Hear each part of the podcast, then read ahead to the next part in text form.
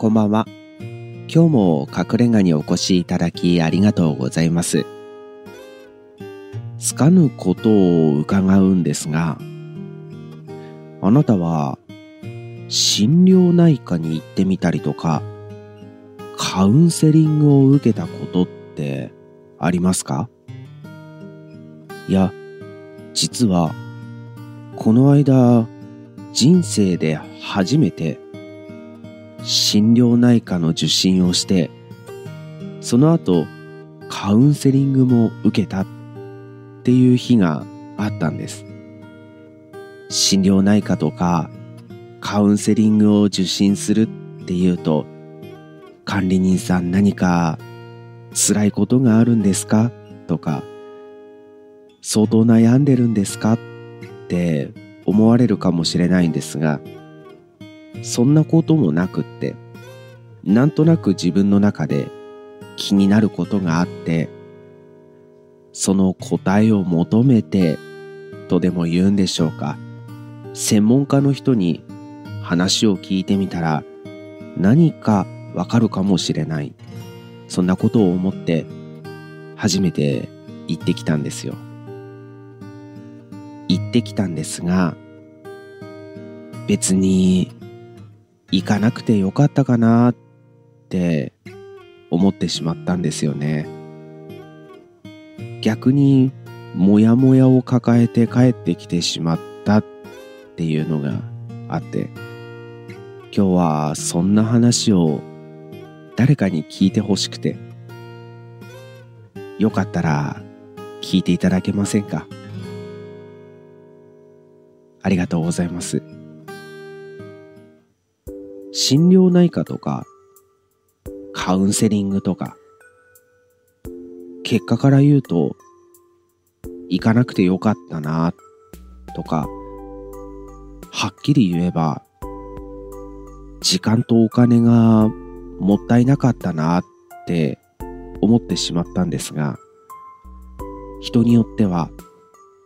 心療内科にかかっていて、先生に話を聞いてもらっていることで、なんとか心穏やかに過ごせている人がいたりとか、カウンセリングを受けることによって少しでも前向きな気持ちで頑張れているっていう人もいるでしょうから、そのこと自体を否定したりとか、カウンセリングも心療内科も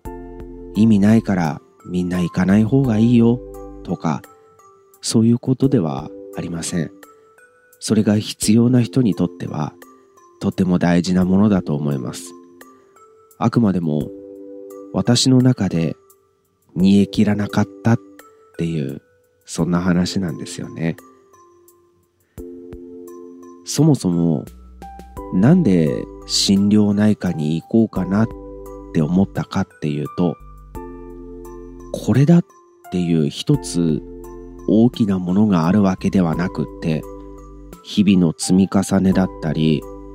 普段自分が考えていることだったり、小さなことがいろいろと集まって、それで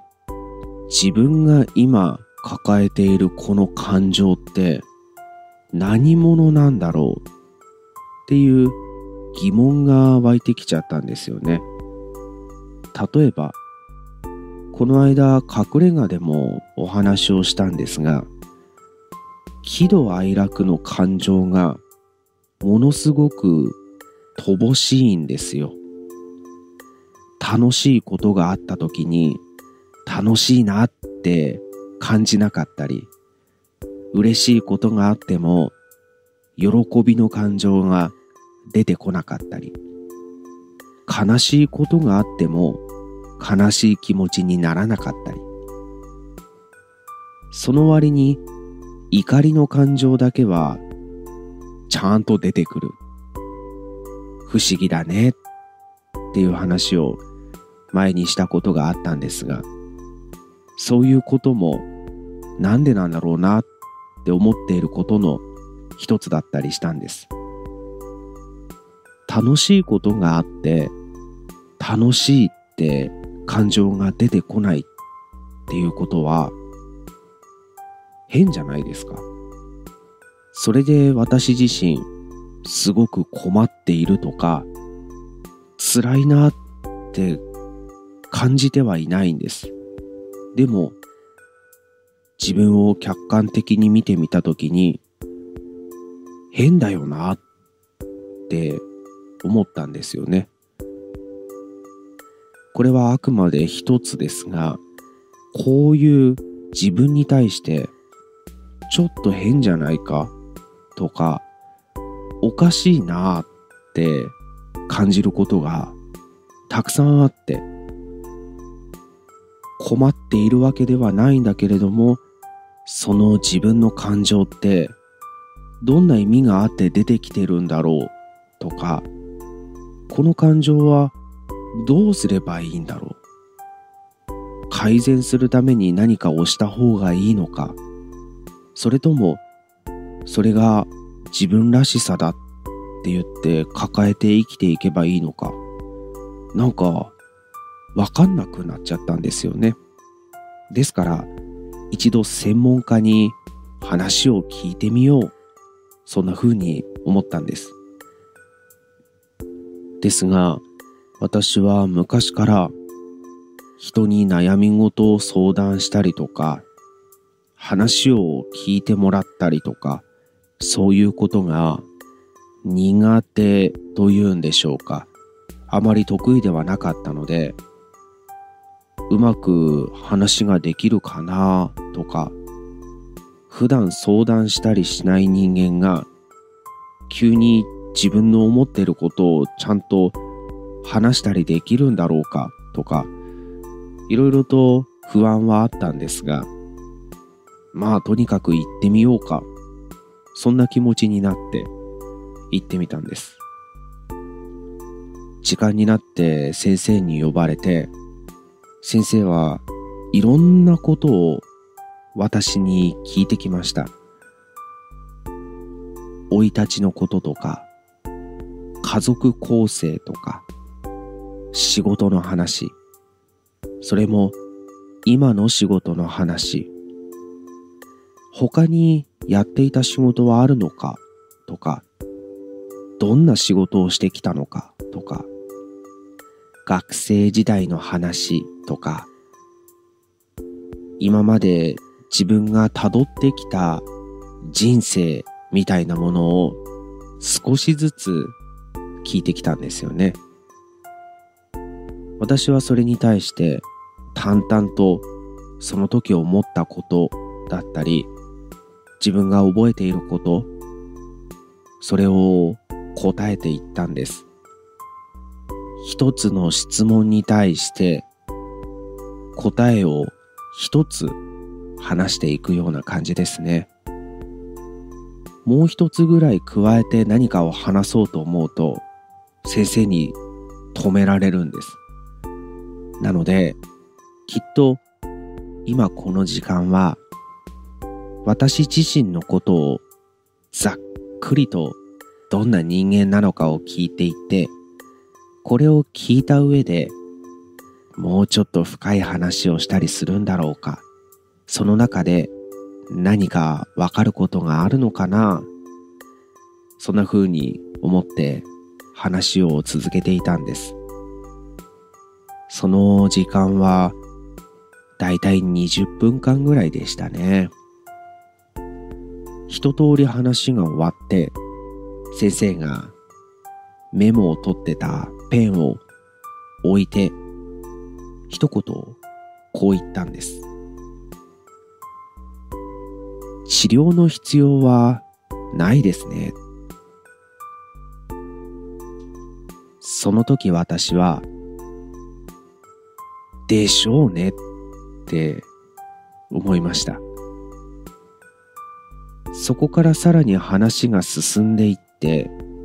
私の深層心理というんでしょうか。心の奥底まで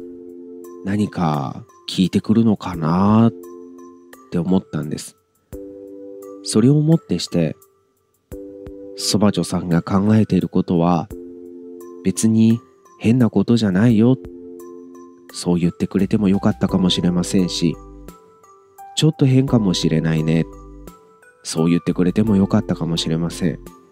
私は治療を求めていたわけではなく、自分の抱えているこの感情が何なのか、ただそれが知りたかっただけなんですよね。ですが、治療の必要はないですね。その一言で片付いてしまいました。その後に話が進んだということもありません。もしかしたら向こうはプロですから、私が質問に答えているその様子を見ていて、この人は何の問題もないだろう、そうやって判断したのかもしれません。素人にはわからない何かお医者さんだからわかるようなことがあったのかもしれないですが、それにしても煮え切らない。私が思っていたのとは違かったというのは、しょうがないこともあると思います。私が勝手に想像を膨らませていっただけですから、それと違うことはあって当然かと思うんですが、それにしても、そんな言葉が心の中に出てしまったんですよね。なんか、時間とお金がもったいなかったなーって思わず思ってしまうくらい自分にとっては何とも煮え切らないそんな初めての心療内科でしたその後帰り道車を運転しながらやっぱり消化不良だななんかモヤモヤするなっていう気持ちがどうしても消えなくて。でもそんなことを考えていたら、もしかしたらって気づいたことがあったんですよ。私が頼るべき人間はお医者さんではなくカウンセラーの人なんじゃないかって思ったんですよね。きっと心療内科の先生は自分の抱えていることが不安でしょうがなくて日常生活に支障が出てるのかきっとそういう人たちを助けるための仕事をするそんな人たちなのかなって思ったんです。ですから治療の有無これが一番最初に出てきちゃうんだろうなって自分の中では一つ納得できたんですが、であれば、私が頼るべき人間は、お医者さんではなく、じっくり話を聞いてくれて、何か答えをくれるわけではないんですが、考えるきっかけ、ヒントみたいなものをくれるような、そういう人なんじゃないかなって思ったんです。ですから、お医者さんではなく、カウンセラーさんに同じ話をしてみようって思ったんですよね。運転中の車の中でそんなことを思いついてしまったので、そのまま家に帰るつもりだったんですが、車を違うところに止めて車の中で調べました。この近くに僕の話を聞いてくれそうなカウンセラーさんはいるのか？調べたんですが、自分の中でここだっていうのが見つからなかったんですよね。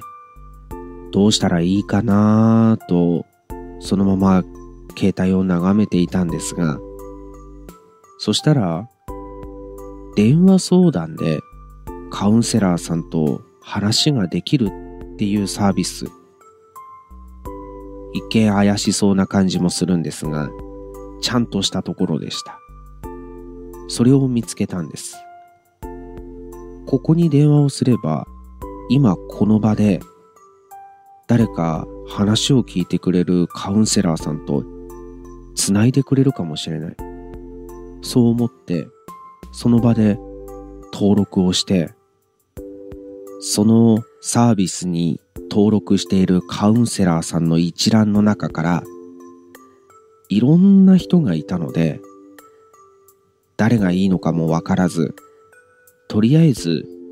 一番上に表示されているカウンセラーさん、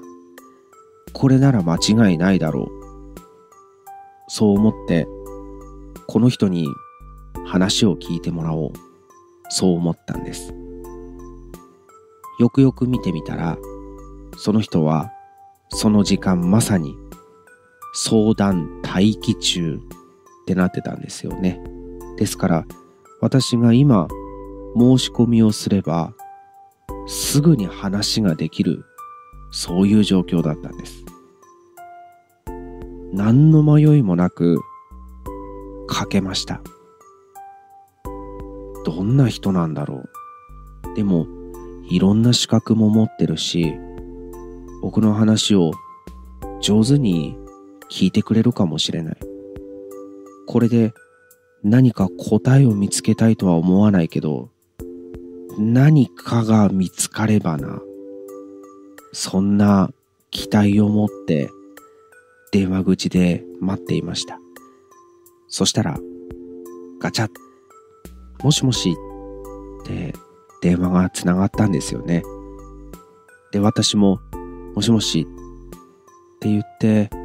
会話がスタートしていくんですが、会話の内容は、残念ながら、ほとんど覚えていません。なぜかというと、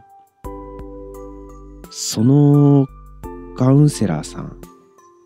女性の方だったんですが、声があまりにも大きすぎたんですね。私、声が大きい人とか、声に圧力がある人、すごく苦手なんです。電話越しでもわかるぐらい耳のスピーカーを突き破ってくるんじゃないかっっていう圧がありましたね。あとは、なんとなくですが、話していて、相手の目線が自分よりちょっとだけ上にあるような気がしたんです。話し方なのか、なんかわかりませんが、私はできればもうちょっと同じくらいの目線で、ゆっくり優しくお話をしてくれる方が良かったなーって今となっては思うんですが、その時はわかりませんでしたから。電話からの第一声を聞いた瞬間に、心のシャッターを閉じました。逆に、ああいう人がいいっていう人もいるんだと思います。とても元気で、ポジティブで、前向きな感じの喋り方をする人。そのおかげで元気になれましたっていう人もきっといるでしょうからね。その先生が私に合わなかったっていう、ただそれだけのことなんでしょうが、それもまた時間とお金がもったいなかったなーって感じてしまいましたね。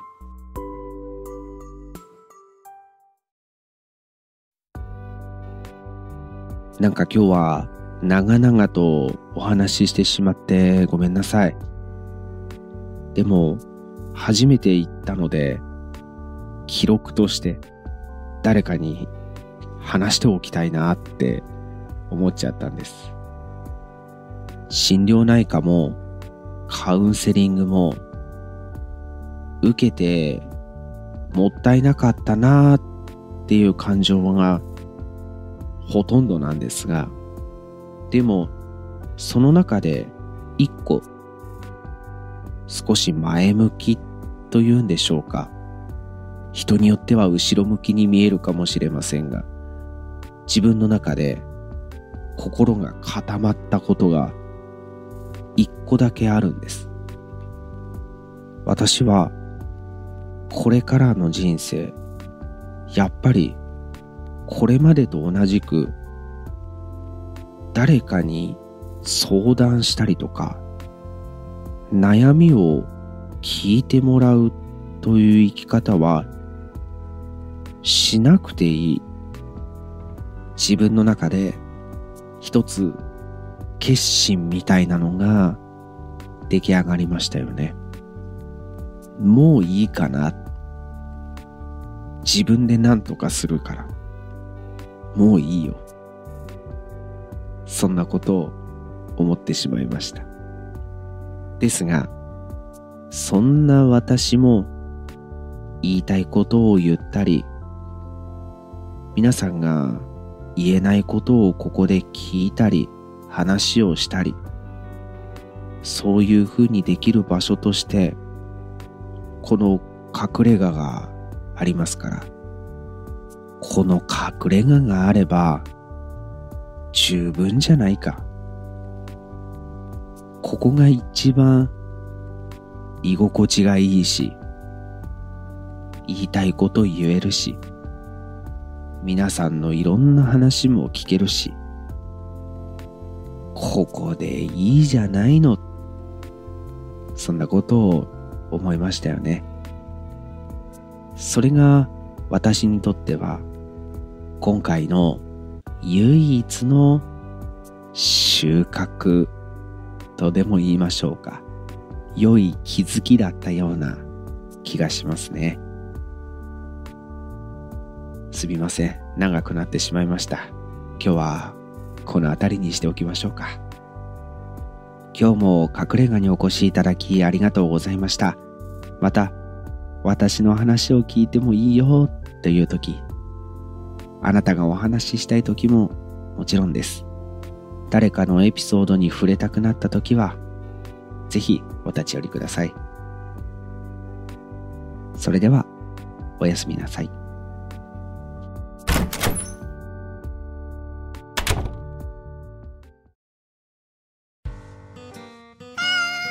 ああ、もちちゃん。今日はさ、この間、心療内科に行って、なんか煮え切らなくて、その後、勢いで電話カウンセリングも受けたけど、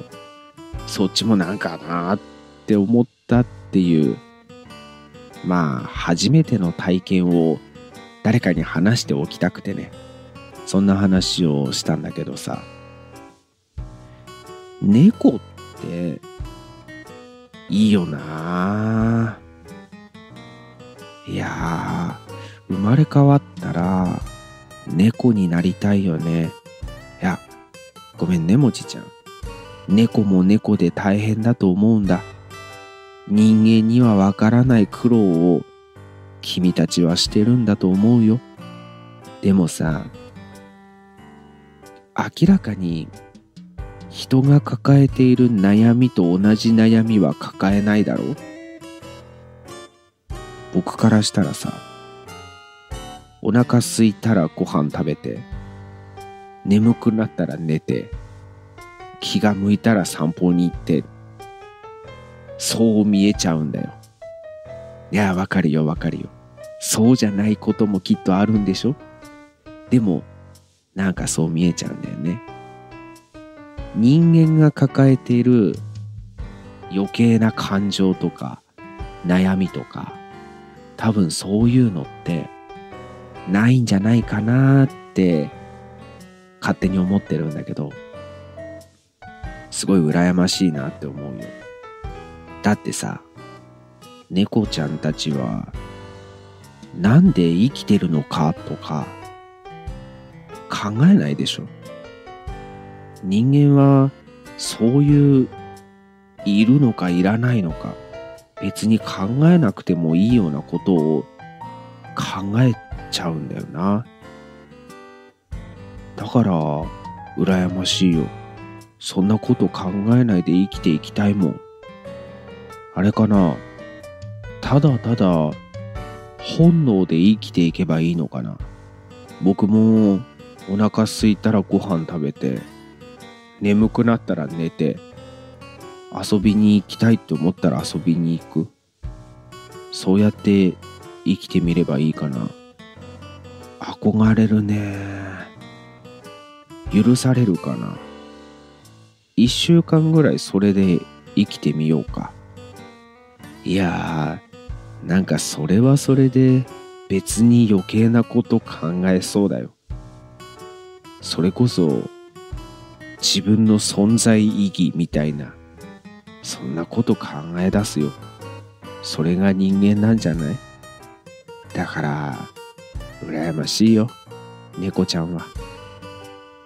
猫にしかない悩みもあるんだろうけどね。どんな悩みがあるか聞いてみたいよ。猫ちゃんたちは何を考えてるのか。うん。じゃあもちちゃん。今日も帰ろっか。